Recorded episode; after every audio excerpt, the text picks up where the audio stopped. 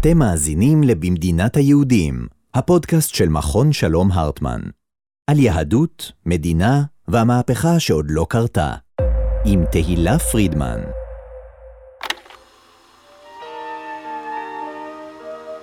בגיל 15 נחשפתי למחתרת היהודית בברית המועצות. זה היה שנות ה-80. מישהו מחרקוב הלך לשנה בכלא על הוראת עברית. זה השר זאב אלקין, שר השיכון ואיש המחנה הממלכתי. יצרתי קשר עם כמה מסורבי עלייה בלנינגרד, סנט פטרבורג דהיום, קיבלתי מהם חומרים, ספרי לימוד, ולמדתי עברית לבד עם איזשהו ספר לימוד קטנצ'יק מצולם, ועם שתי קלטות של שלמה ארצי ועפרה חזה, שגם הם הועתקו, היום כבר אף אחד לא מבין מה זה קלטת, שלמעשה... קסטה. קסטה, בדיוק. שצריך לשעתק אותה הרבה פעמים, ובקושי כבר שומעים מילה מרוב הידיים שזה עבר.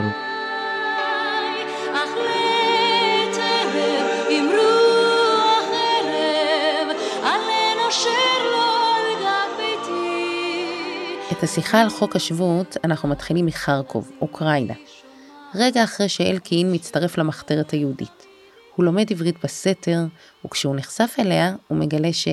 קודם כל במחתרת זה הרי לא מזמינים, זה מפה לאוזן, ובדרך כלל באים אנשים ששייכים.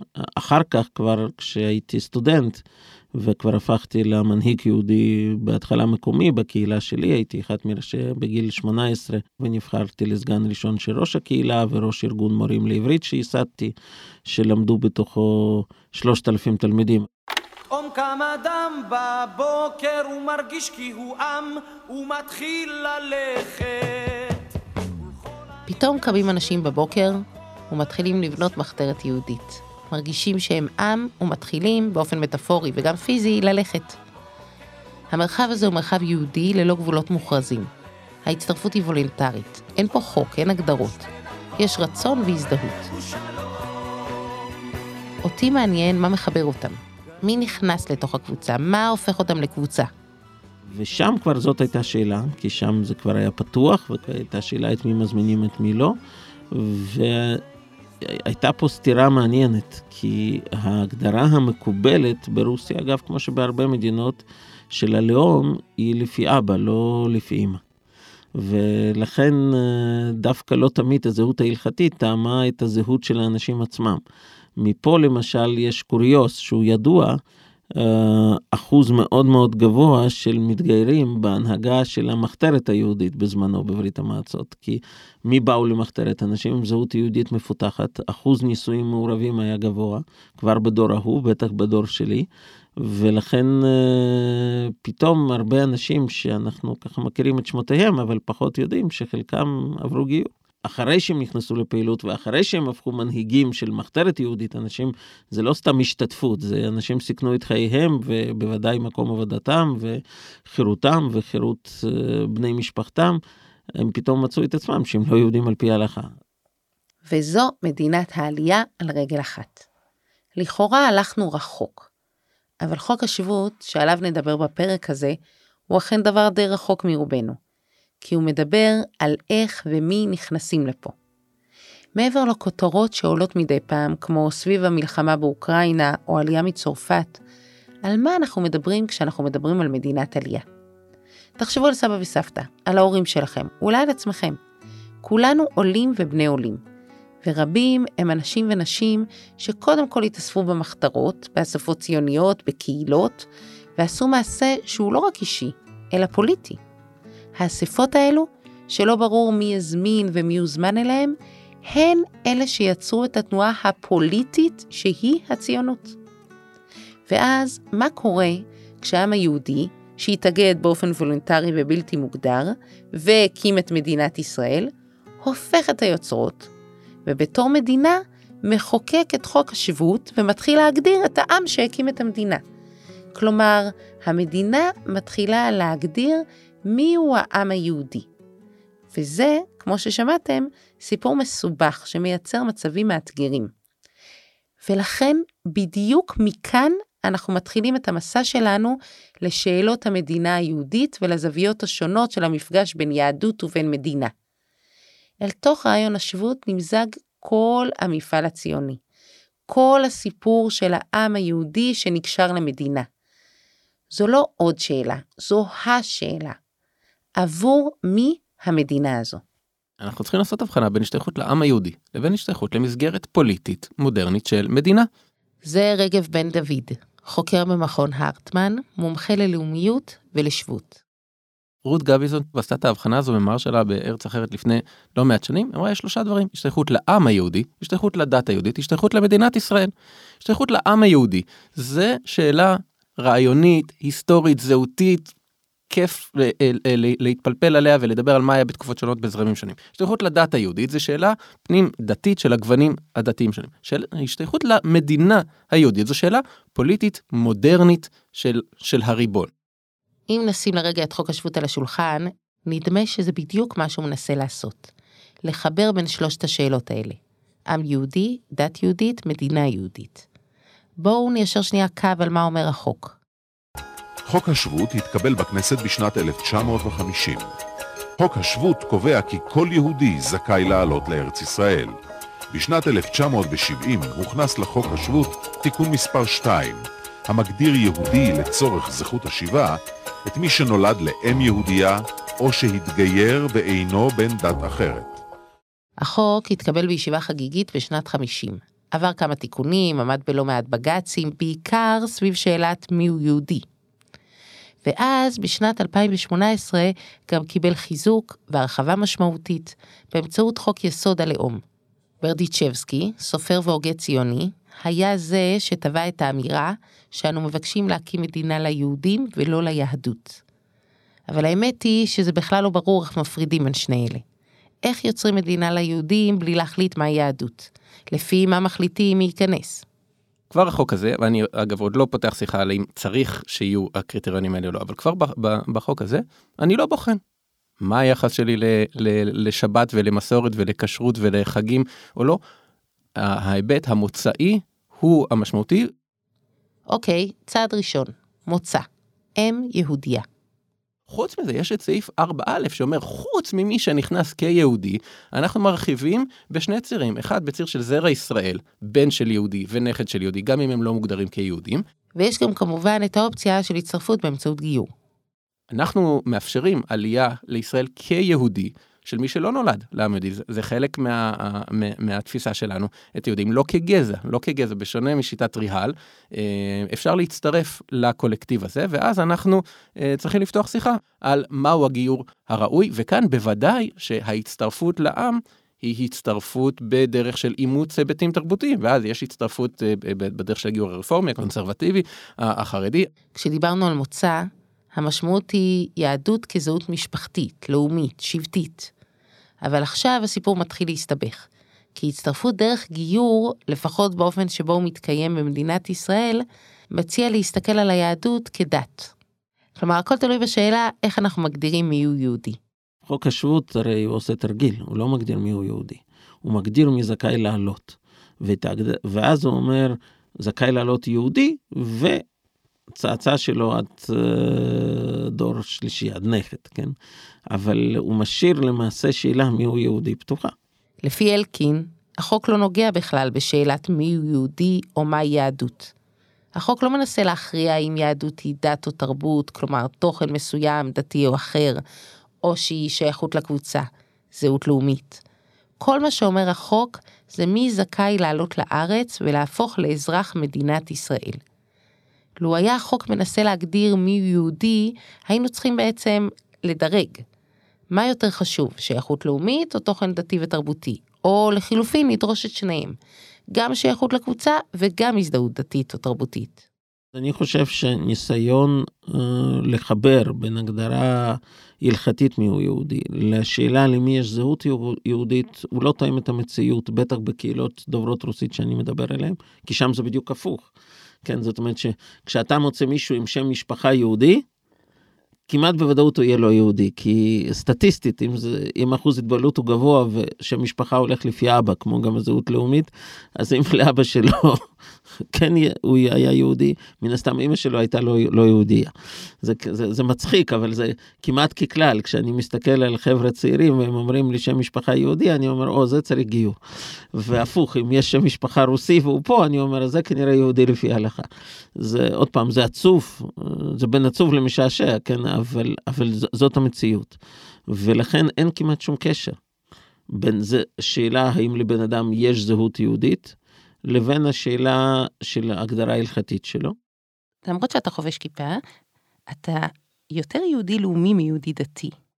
אישית בהרבה מובנים כן. זאת אומרת שאם אני מדבר על הזהות הדתית שלי, היא לא מולדת והיא לא תוצאה של חינוך. לא חוויתי התגלות, שבוקר אחד קמתי ואמרתי, הנה אלוהים דיבר אליי ופתאום הבנתי שיש אלוהים, אלא כי חלק מהתהליך הזה של לימוד עברית, של אה, לימוד היסטוריה יהודית, שיבה למקורות והרמה בגאון של הזהות היהודית שלי, לא רק כמשהו שמקשה עליי להתקדם שם, ו... כי זה תמיד היה באופק, כן? אבל במקום שני ה... שתי ההגדרות השליליות האלה, אה, יהודי לפי אנטישמיות, כן? אה, פתאום יהודי הפך להגדרה זהותית גאה. של שייכות לעם ולהיסטוריה עתיקה ו... וכולי, ואז חלק מזה, אתה מתחבר לשורשים, למה, לאבות אבותיך, וחלק מאבות אבותיך זה גם יהדות, יהדות לא רק כתרבות, אלא גם יהדות כדת. אלקין מגיע משם, מאיפה שבאים לפה. והוא מבקש שקודם כל נסתכל על השייכות. מי ששייך, הוא מבקש להיות שייך, צריך להיות חלק. המעשים, התוכן, יגיעו או לא יגיעו אחר כך. רגב מציע לראות את זה כמשפחה. אני חניך של ההשקפה שרואה ביהודים קודם כל עם. אנחנו נולדים לעם היהודי כמו שאנחנו נולדים למשפחה, למשפחה המורחבת שלנו, לשבט, ככה לעם. עכשיו ודאי כשאני גדל במשפחה, אני גם חלק מהתרבות שלה, יש לה נורמות מסוימות, אבל לרוב, למעט מקרים קיצוניים, הנורמות האלה אה, לא מתנים את השייכות שלי למשפחה. הרעיון הזה של יהדות כמשפחה הוא רעיון עתיק מאוד וגם תיאוריה חדשה יחסית. בעתיק קוראים לזה ספר בראשית. משפחה הופכת לשבטים שיהפכו אחר כך לעם. בחדש קוראים לזה עמיות יהודית, או באנגלית Jewish Peoplehood.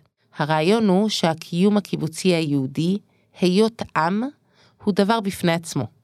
לא תלוי בדתיות או בציונות. אנחנו עם וקשורים בקשרי דם, ערבות הדדית ושייכות. הרעיון הזה הומשג על ידי הרב מרדכי קפלן בשנות ה-30 בארצות הברית.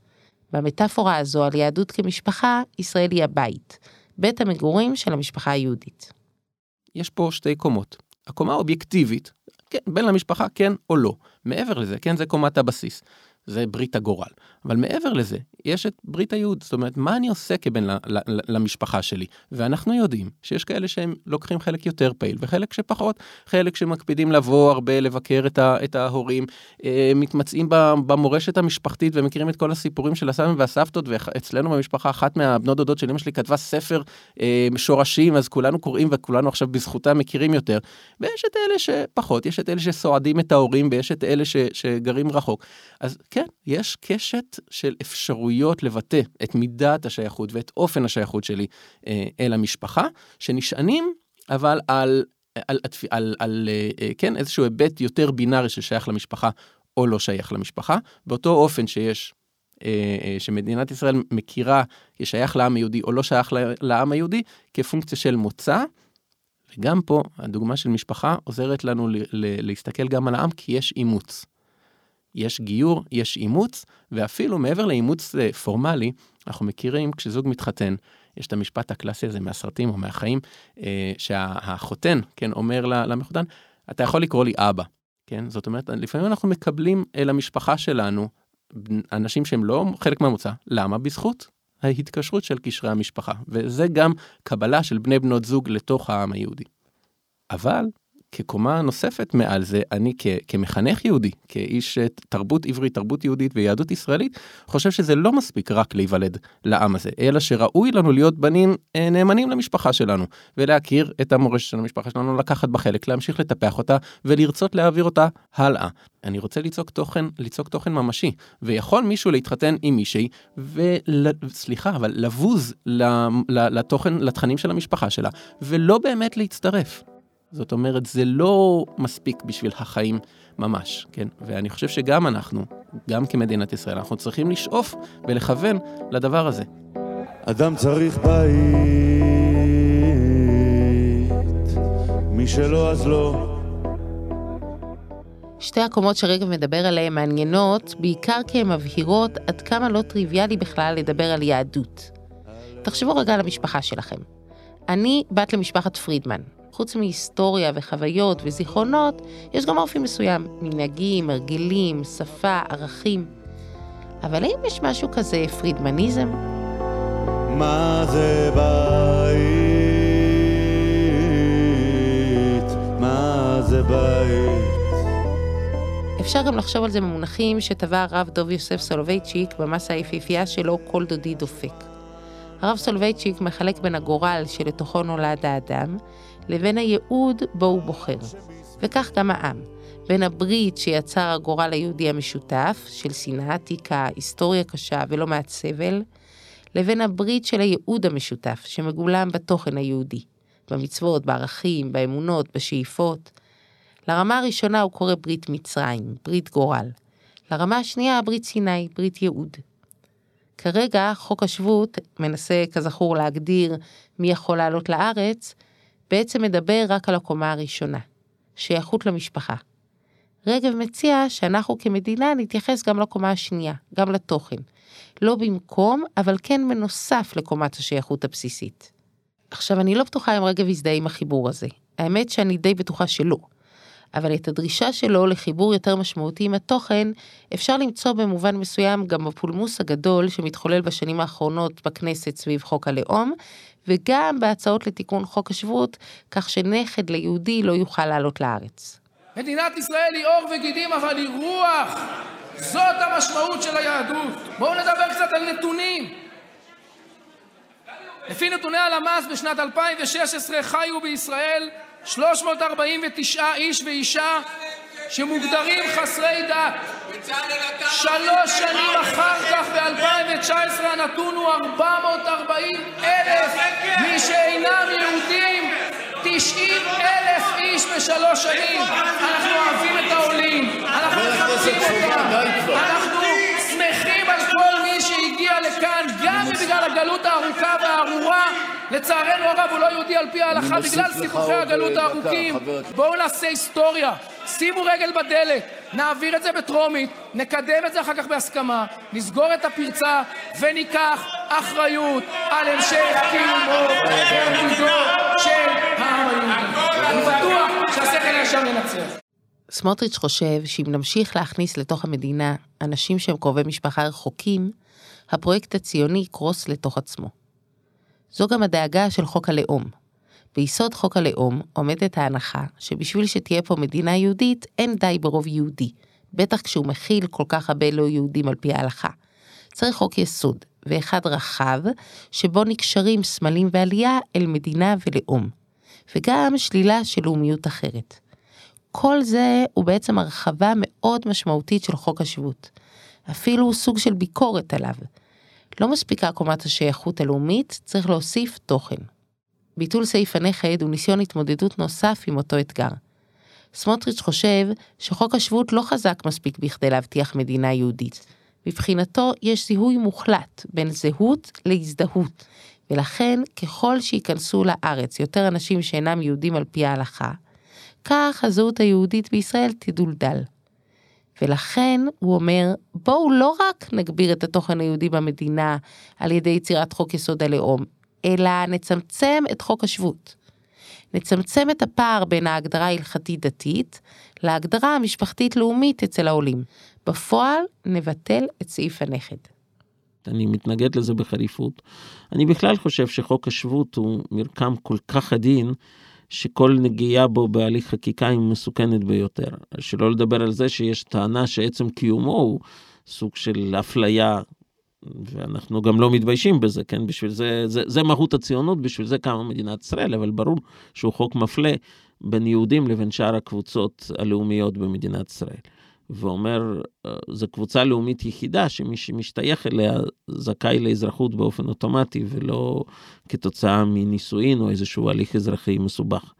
אני חושב שבמצב שיש היום של רמת ההתבוללות הפיזית בקהילות יהודיות, זה בלתי אפשרי לצמצם. קהילות התפוצות היהודיות כפי שהן נראות היום, אמרתי, יותר ויותר דומים למודל של קהילת פוסט התבוללות במודל הסובייטי. זה נכון עכשיו לא רק על יהדות דוברת רוסית, זה נכון גם במידה מסוימת על יהדות אמריקאית ועל יהדות צרפתית וכולי. גם היא בנויה מעגלים מעגלים כאלה. וכולם מכירים את הגרעין הקשה של הקהילה היהודית הצרפתית למשל, אבל הוא לא כזה גדול. אה, זה למשל הסיבה למה פתאום עלייה של יהודי צרפת נעצרה אחת מהם, כי מהגרעין הקשה עלו הרבה, אבל מהגרעין הרחב יותר, שהוא דווקא לא חי חיים קהילתיים, אלא חי חיי התבוללות אה, באוניברסיטאות רגילות בצרפת וכולי, אותם לא הצלחנו למשוך לכאן, כי התברר שזה סיפור אחר לגמרי. ולכן יותר ויותר הקהילות הגדולות בתפוצות הן נראות ככה, כקהילות בעידן פוסט התבוללות. ואם אתה אומר להם שחלק מבני הקהילה שלכם גם בדרך כלל זה חלק מבני משפחה שלכם, כי זה פוגש כל משפחה. הם לא פה, הם מחוץ לעסק, הם לא חלק לא מהמשחק לא הזה, הם לא שייכים. אז הם אומרים, אז אנחנו לא שייכים. ואז במבט הכולל על כלל העם היהודי, הפסדנו יותר משהרווחנו. דבר שני, בכלל, גלי עלייה הגדולים שהגיעו לפה ונשארו, בדרך כלל הגיעו מסיבות תועלתניות, דווקא לא כעלייה אידיאולוגית, מהעלייה הכי אידיאולוגית שהייתה לארץ, עלייה השנייה, שרדו פה פחות מ-50 אחוז, והמספרים... הרבה פחות, 10 אחוז. כן, המספרים ידועים. ודווקא מעליות כלכליות, או עליות שברחו מאירופה, אה, בזמן עליית הנאציזם, דווקא מהם שרדו פה הרבה יותר. לכן אה, זה בכלל לא קשור. עצם רמת המחויבות האידיאולוגית שלך בשלב כשאתה מגיע לפה כמעט ולא משפיעה על סיכויי קליטה במדינת ישראל, לפעמים גם הפוך. אני ראיתי הרבה דוגמאות של חברים שלי לתנועה הציונית שם, שדווקא בגלל רמה מאוד גבוהה של הציפיות שבאה עם אידיאולוגיה, משבר הקליטה שלהם היה מאוד קשה וחלקם אפילו עזבו. Uh, בדיוק מה שקרה בעלייה השנייה או בעליות אידיאולוגיות אחרות. אה, ולכן זה לא קשור לשאלה מי יישאר פה או לא מי יישאר פה, זה, אין, אין, זה בכלל לא קשור לשאלה, להגדרה הלכתית. אה, בכלל אחוזי עזיבה, למשל בקהילה דוברת רוסית, הם בין הנמוכים יחסית בהשוואה לכל שאר הקהילות, למרות רמת ההתבוללות הגבוהה. בוודאי שיש כאלה שאחר כך ממשיכים למערב, חסר לנו ישראלים, צברים, יהודים לפי ההלכה לחומרה מכל כיוון שהם נוסעים לארצות הברית ומשתקים שם, לא חסר, אנחנו מכירים את המספרים. עוד פעם, אליבא אלה שרוצים לבטל את סעיף הנכד, שילכו ויבדקו כמה נכדים כאלה אחר כך אה, סיכנו את חייהם במלחמות ישראל, והרי אין שום זיקה, אין שום קשר בין הזיקה ההלכתית לבין השאלה כמה תרמת למדינת ישראל, או אפילו סיכנת את חייך בשדה הקרב. כלומר, אלקין בדיוק הפוך מסמוטריץ'. לדעתו, אין זיהוי בין הזהות להזדהות. לא כל מי שהוא יהודי על פי ההלכה יש לו זהות יהודית, ולא כל מי שהוא בן או נכד מהאב אין לו זהות יהודית. ויותר מזה, אלקין מתייחס לזהות כאל תהליך, ולא כאל נתון. הוא מחזיר אותנו לגורל המשותף שלנו, ואומר לנו, אולי שכחתם, אבל זו לא שאלה קטנה. הגורל המשותף הוא, קודם כל, מה שהביא אותנו לפה ומה שמחזיק אותנו עדיין. הזהות הלאומית, ההגנה עליה דרך השירות בצה"ל. רוצים לבנות מעליה קומות אחרות? תבנו, אבל זה שער הכניסה. והנה חזרנו לשאלת הבסיס. עבור מי המדינה הזו. אם נסתכל סביבנו על השכנים והאנשים ברחוב, מה מחבר בינינו? הדם, ההיסטוריה, ההזדהות, המעשים שלנו בפועל, את מי אנחנו תופסים כאחד מאיתנו. וכמו שרגב אומר, אנחנו שונים אחד מהשני, במוטיבציה שלנו. בשיחה בינינו רגב ממשיך ומסביר שזו בעצם שאלה כלפי פנים. לא בשער הכניסה, אלא אצלנו, בשוטף. אנחנו, אנחנו מתחברים ליהדות ורואים את הקשר שלנו אליה מסיבות שונות. אמונה, שייכות, מסורת, משמעות. ולכן הוא טוען שאם ננסה למצוא חיבור אחד שיגדיר את הקשר שאליו אנחנו מצפים... אנחנו ניכנס שוב לאותם ויכוחים שיש לנו היום על מהי היהדות, וכל אחד פוסל את מי, את מי שמשמאלו.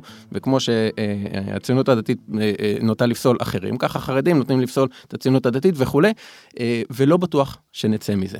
הוויכוח הזה, הפנימי, האמוציונלי, שוכח לפעמים שאנחנו לא היחידים בעולם. לא מדינת הלאום היחידה בעולם. וששווה אולי רגע להרים את הראש מחלקת האלוהים הקטנה שלנו, ולהסתכל מסביב מה מדינות אחרות עושות. קיימות בעולם, וכולל באירופה, עשרות מדינות שהן מוגדרות כמדינות לאום של עם אתנו-תרבותי, אה, ויש להן בין היתר אה, חוקי רפטריאציה. כלומר, חוקי שבות. חוקים המאפשרים הגירה חזרה לבני הלאום של אותה מדינה. חלק מהדרך של הרוב לעצב את המדינה בדמותו זה גם להקנות אה, זכויות למי ששייך לקבוצה הזו במקומות אחרים לעלות. אה, לדוגמה, גרמניה, פינלנד, אירלנד, פולין, צ'כיה, הונגריה וכולי, רבות, אה, רבות נוספות. עכשיו, המדינות האלה, כמונו, צריכות שיהיו להם קריטריונים למין, על מי אני מכיל את זה. כן, זאת אומרת, אתה בא אליי כאזרח של סלובקיה, בא אליי לפולין, אתה אומר, אני רוצה איך אני יודעת, שאני כמדינה יודעת שאתה אכן שייך לדבר הזה, אה, שייך לקולקטיב שלי, יש כאלה שמסתפקות בהוכחת קשר מוצא. תראה לי שיש לך, אה, שאתה צאצא למישהו ש... ש, אה, שהיה פעם פולני או אפילו פולני אתני, וזה סבבה. יש כאלה שמוסיפות לזה גם תנאי של זיקה פעילה לעם. בולגריה עושה את זה, גרמניה, איטליה ועוד מדינות.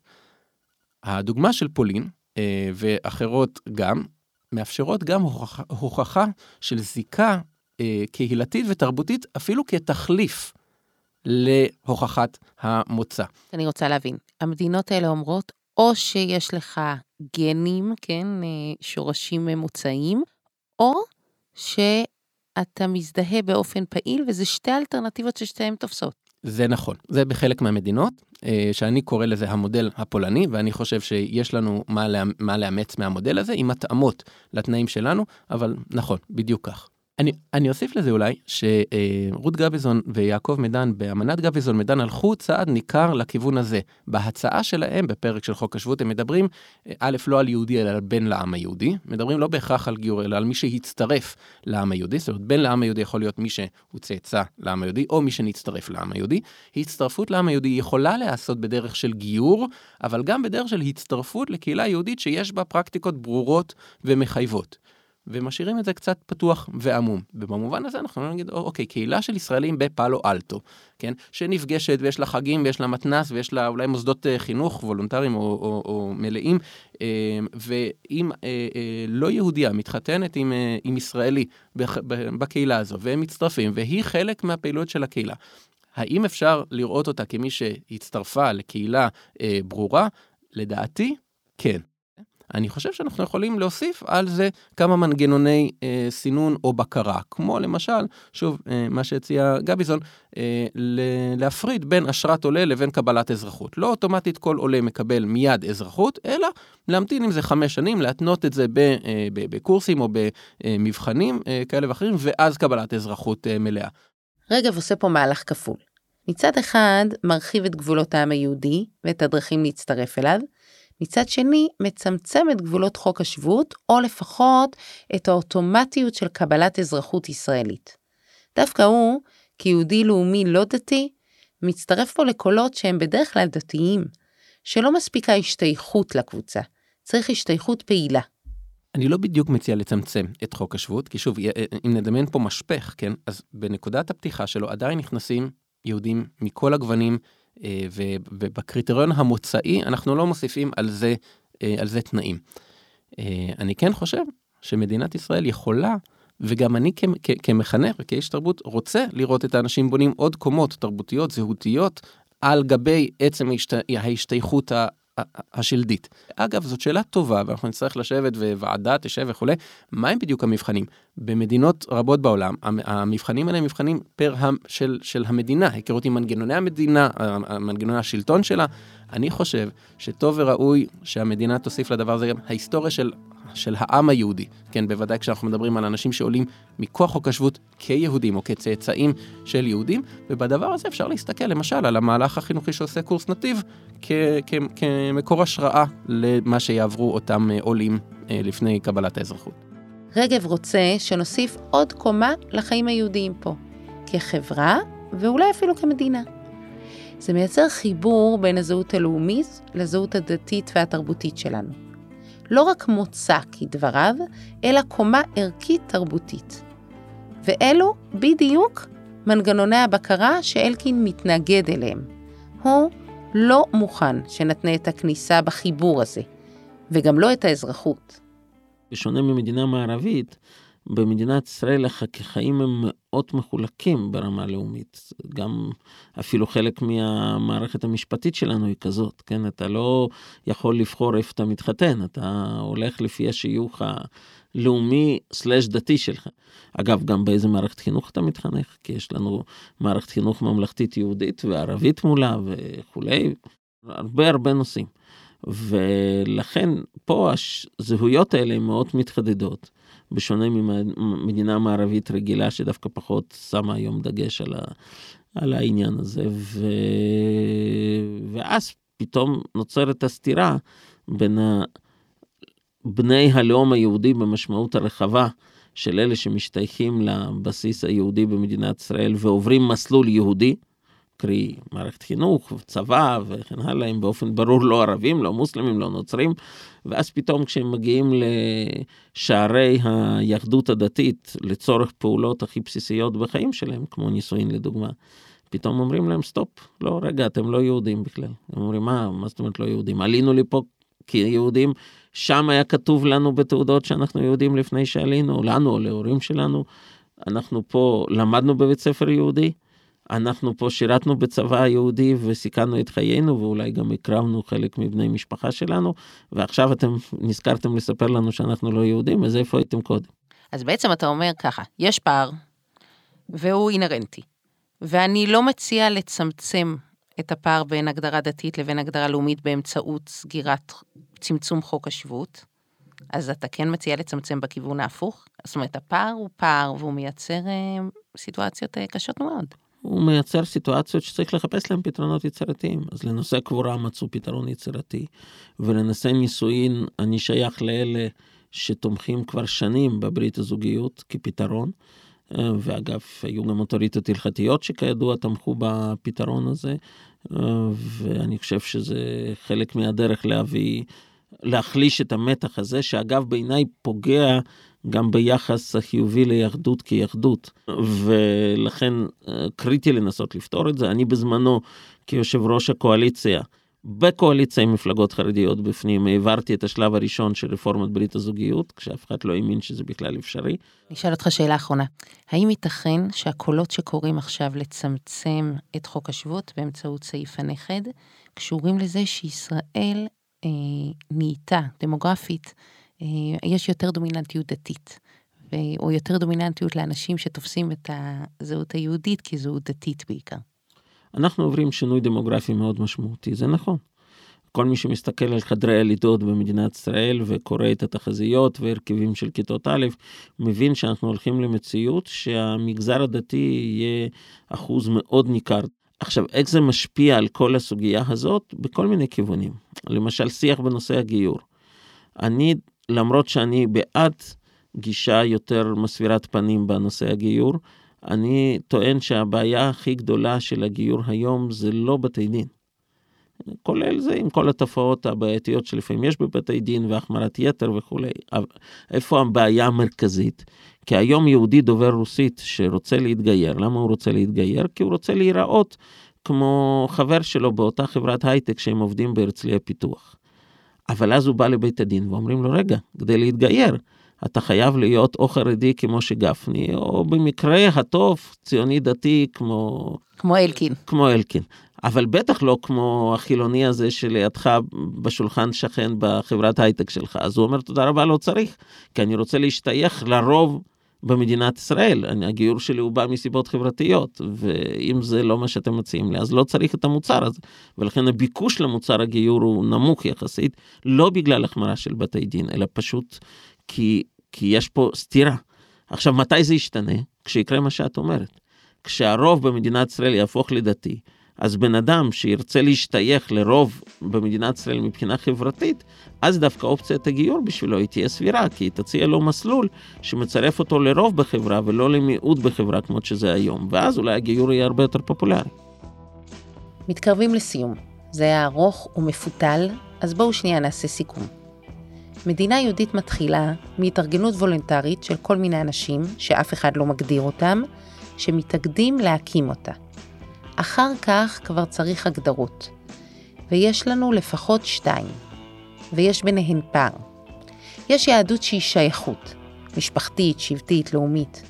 יש יהדות שהיא תוכן, דתי או תרבותי. רגב בן דוד מציע להתייחס אליהן כמדרגות.